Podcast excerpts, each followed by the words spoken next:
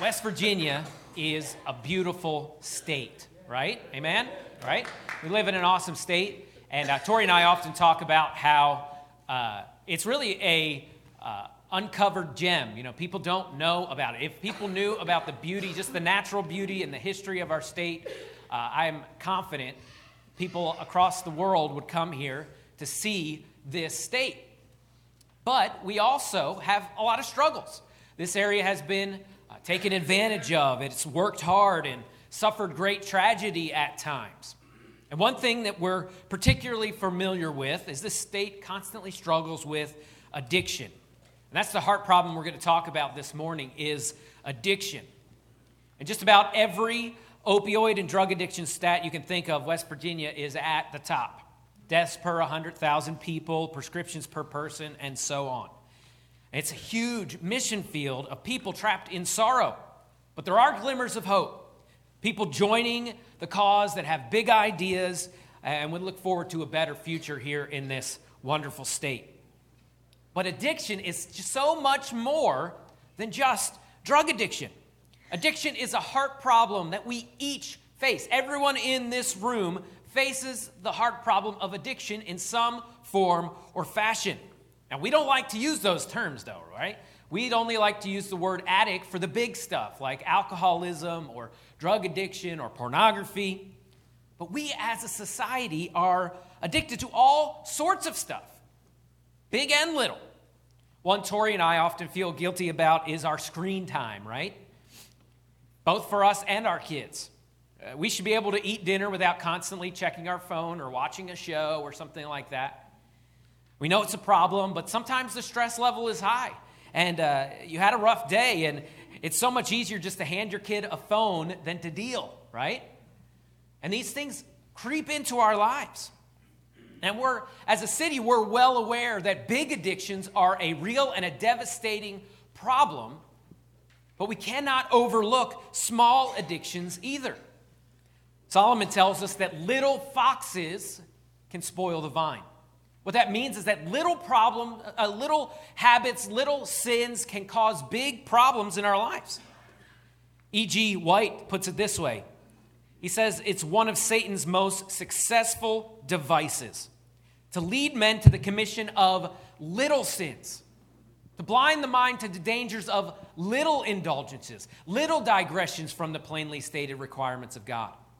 Many who shrink with horror, horror from some great transgressions are led to look upon little sin in, uh, in little matters as of trifling consequences. But those little sins eat out the life of godliness in the soul. See, the little things are sneaky because they're easy for us to brush under the rug and ignore, but they can cause real damage. Now, addiction is simply anything that we cannot live without. When we can't live without something, we become enslaved to it. It's a habit that we can't break, it's a person that we can't separate from, it's a pattern that we can't change, and ultimately it's harmful and left unchecked, it can cause lasting damage. Now, addiction promises us something, but in the end, it leaves us empty and more worse for the wear. And years can be wasted continuing to place our hope in something that doesn't deliver. And we could come to ourselves at time and look around and say, surely this is the bottom, and we can catch a breath and battle back, but then we relapse and fall into those same patterns again and sink to a new bottom. Alcohol, meth, TV, cake, romance, soda, money, Amazon, success, work, adrenaline, winning, self harm, people, attention. Addiction is anything that we can't live without. We seek to find happiness and worth and purpose and value in these things, but ultimately they can only be found in our Creator. You may have already started justifying these things in your head. God's bringing stuff up, and you're like, but this is what happened to me. This is why I am that way. This is why. And I can stop whenever I want to. For many of us, the biggest thing we struggle with is uh, addiction to people's approval and thinking constantly about what everyone else thinks about us. And we say things like, I don't care what they think. But we do.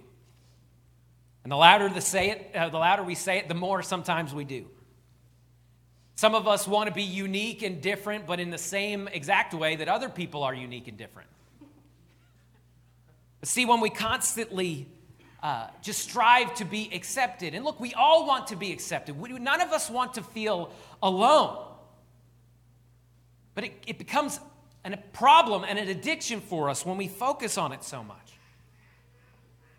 And when we uh, go on the internet, right, we go on social media and we check our posts uh, and to see how many likes that we've got, or uh, we sure that we or we make sure that the pose is just right and the filter is the perfect filter, and we make sure that we don't look at the camera because we want to give the impression that we don't care, but we do care.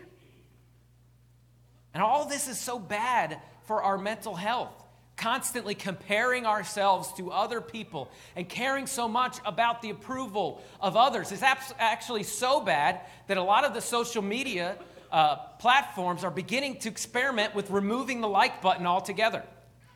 And this is uh, what Instagram a press release said. They said they want to remove the like, bu- uh, like button, and ho- they hope this test will remove pressure of how many likes a post will receive so you can focus on sharing things that you love. And the aim is to reduce anxiety and social comparison. If we're honest, we are addicted to other people's approval. We're addicted to seeing what other people are doing, and we come away hurt that we didn't get invited, or hurt that we can't do that, or we don't have the resources to do those things. And we look at other people's lives and we compare ourselves to them, and then we put on a, a, a, mask and a filter to make sure that we live up to the standard as well. And if we're honest, we're all addicted to approval. And it's empty and it leaves us far worse for the, the wear. Addiction underneath is always covering some type of pain. Addiction is always trying to fill, fill some type of emptiness inside of us or someone rejected me, or someone said that I wasn't good enough, or someone hurt me, I feel worthless, I feel like I have no value. And whatever our addiction is, it promises to make us feel better and to give us some relief and help us cope. But we need to look past that symptom and examine the cause. And we need to remember and realize that every longing inside of us is actually a longing for God. You might say, well, what I'm longing for is the some, side, uh, some type of sin or some type of uh, dis- indiscretion or wickedness. But deep underneath that is actually a longing for something only God can fill. So when we're overwhelmed with guilt or stress, so we go and get drunk and try and forget, what we are really seeking is the comfort and forgiveness and peace that can only be found in God. When we shoot up and to feel a rush and to feel alive, that is just a dim echo of our real desire for joy and an abundant life that can only be found in our Savior. The love that we seek on a computer screen or in the back seat of a car is just a cheap counterfeit of the love that God wants us to feel. The acceptance that we seek from the approval of others is ultimately uh, truly just a, uh, a desire to be fulfilled by the acceptance that we have in our Maker. Success, power, stuff, work, these are all empty longings that are trying to point you to the real answer. God told Moses in the Old Testament, he, told them to go to the people of Israel when they were in captivity. And Moses said, Well, who should I say sent me? And God says, Tell them, I am sent you. It's, such a, it's kind of a, a weird name to call yourself, right? I am. But John, uh, in John chapter 5, verse 58, Jesus said to them, Truly, truly, I say to you, before Abraham was, I am.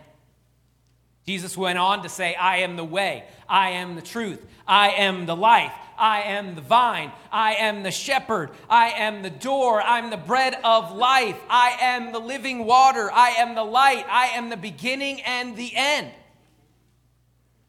In addiction, you're searching for something to fill that emptiness, and you already know that thing that you're addicted to isn't the answer. And Jesus stands before you today and says, I am. We've heard it said that we're all born with a God shaped hole in our heart that only a relationship with God can fill.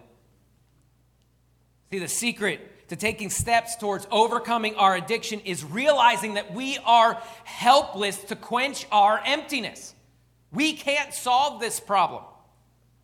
And the key is not trying harder and being better. It's realizing that we are weak, but by God's grace, we can overcome. And it's replacing our addiction uh, to lesser things with a love and addiction to Jesus. Not about trying harder, it's about loving Jesus more. Deciding that Jesus is our only hope and that we need to cling to him for the rest of our life the heart problem of addiction, just like the heart problem of anxiety, must be fought alongside other people. Because addiction wins in isolation. Addiction wins in isolation. Proverbs 18:1 says this. says whoever isolates himself seeks his own desire. He breaks out against all sound judgment. If we isolate ourselves, we will follow after our passions, our wants, and our desires. And there's a problem with that. The Bible says our heart is deceitful, our heart is a liar, and it's desperately wicked. Who can know it? So if we isolate ourselves, our voice will be the only voice that is speaking into our lives, and we're going to end up hurt and struggling and broken. We need to do this together. You need to find a pack of people that will support you and be honest and open with you. You need accountability because you were not made to walk alone. 1 Corinthians 15 33 says, Do not be deceived. Bad company ruins good morals. You know, the opposite is also true. Good company develops good morals. Proverbs 17, uh, 27 17 says, Iron sharpeneth iron, and one man sharpens another man. We need people in our lives. Proverbs 13 20 says, Whoever walks with the wise becomes wise, but the companion of fools will suffer harm. Show me your friends, and I'll show you where you're going. And this is why life groups are so important. They shouldn't just be a place to learn facts, but a place that uh, you can be vulnerable, open, and lean on each other, pushing each other to do what is right. He might say, Brother Phil, you talk so much about these connections. You talk so much about having deep, intimate relationships with other Christians, about other followers of Christ, because that's what church is. That's why I talk about it so much, because that's the formula that God put in His Word. It's not that we would go and sit in a room and shake hands and that's it, and then leave, and then never talk to each other, never pray for each other, never encourage each other and exhort each other, and sometimes rebuke each other. The Bible set this strategy up. We were made to walk this life together.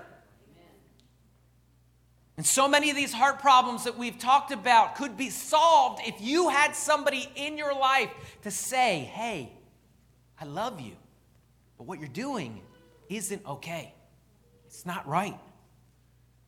Iron sharpeneth iron, one man sharpens another. Whoever walks with wise people becomes wise.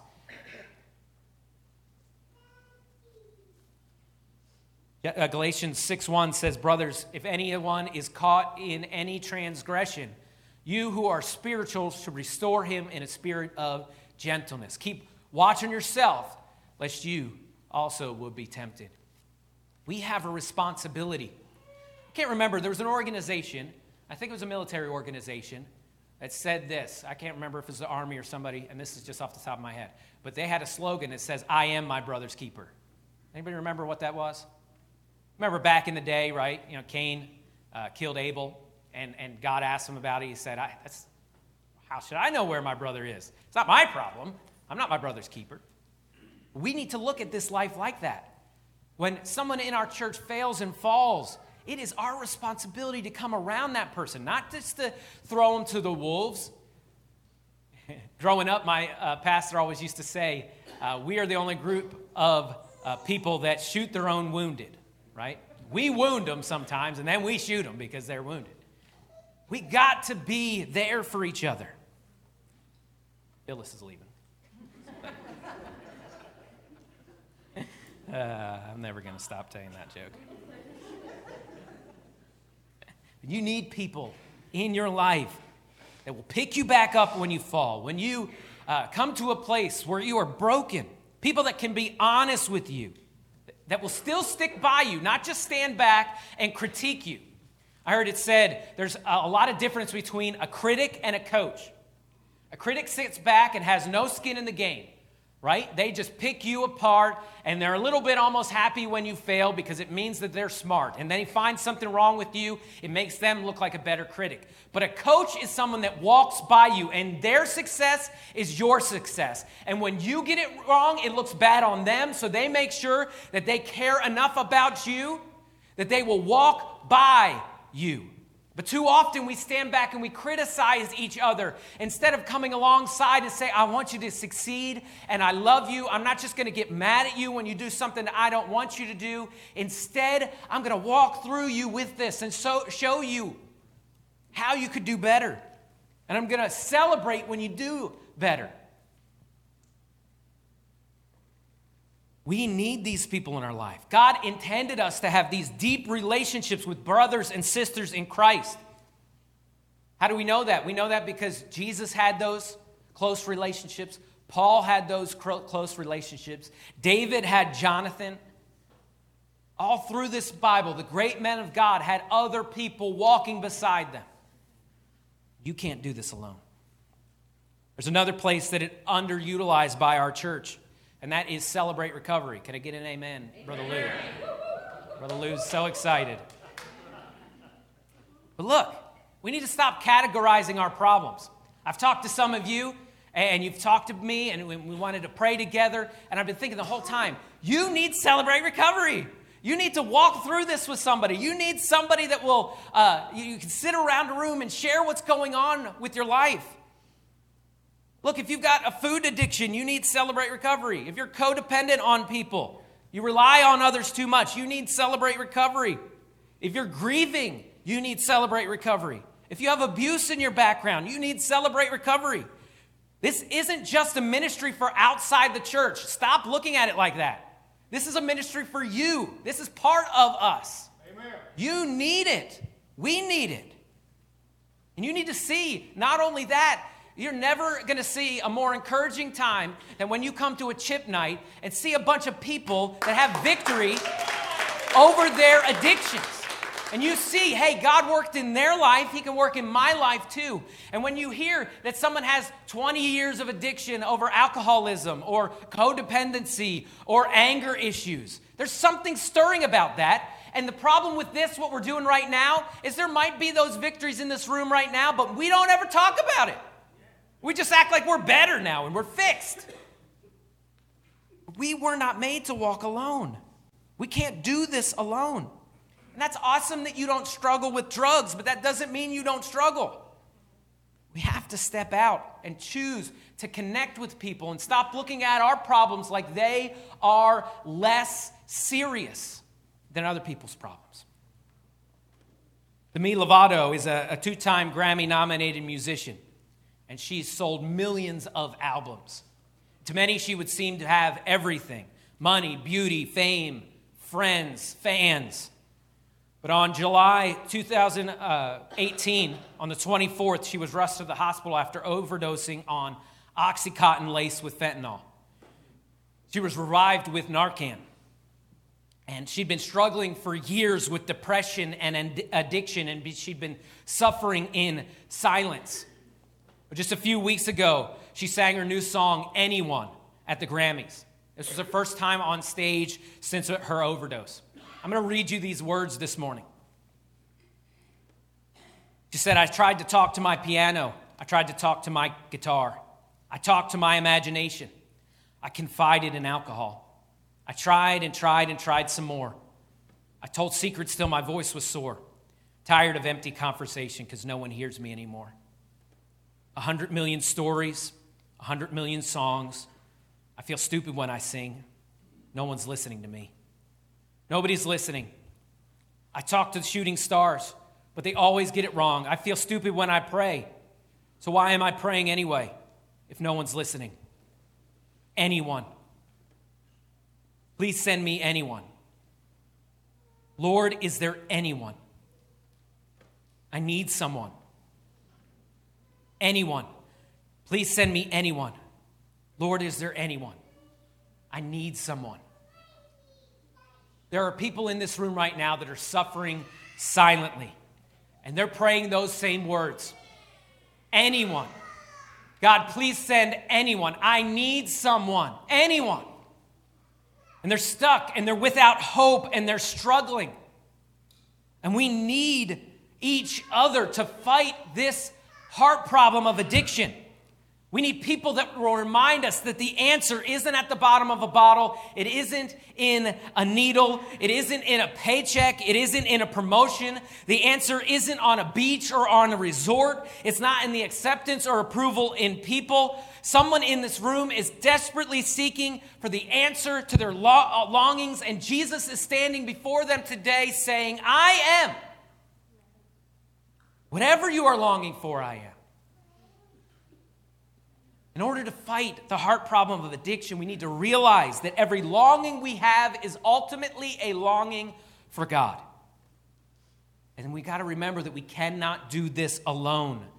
That we are better together. Someone in this room is struggling with heart problems of addiction, little or big. And they're relying on something other than God, and they're hopeless right now. Someone in this room is looking for anyone. How God set this whole thing up is that anyone is you. Every heads bowed and eyes closed.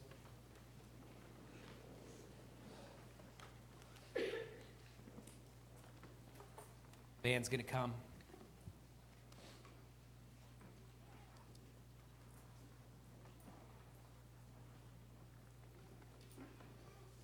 We need to stop categorizing people as good people and bad people and just realize we're all struggling.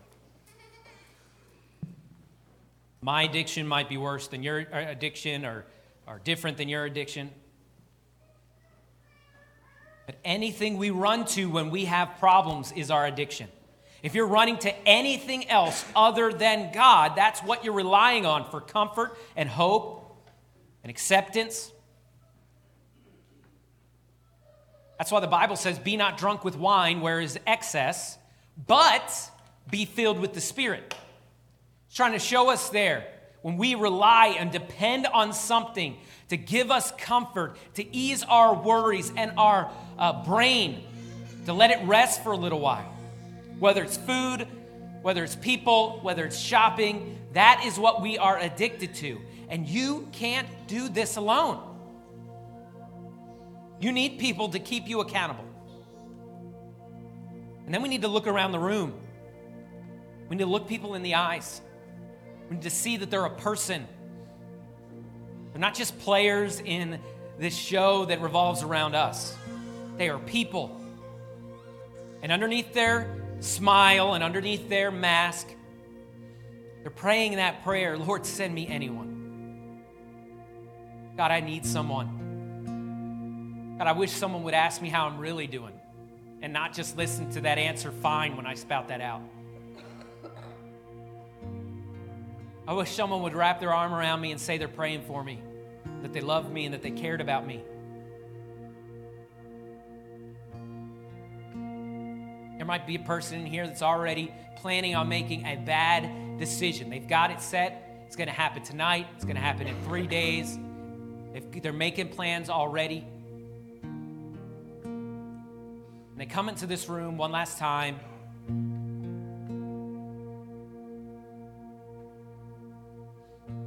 Find some hope, find some answers.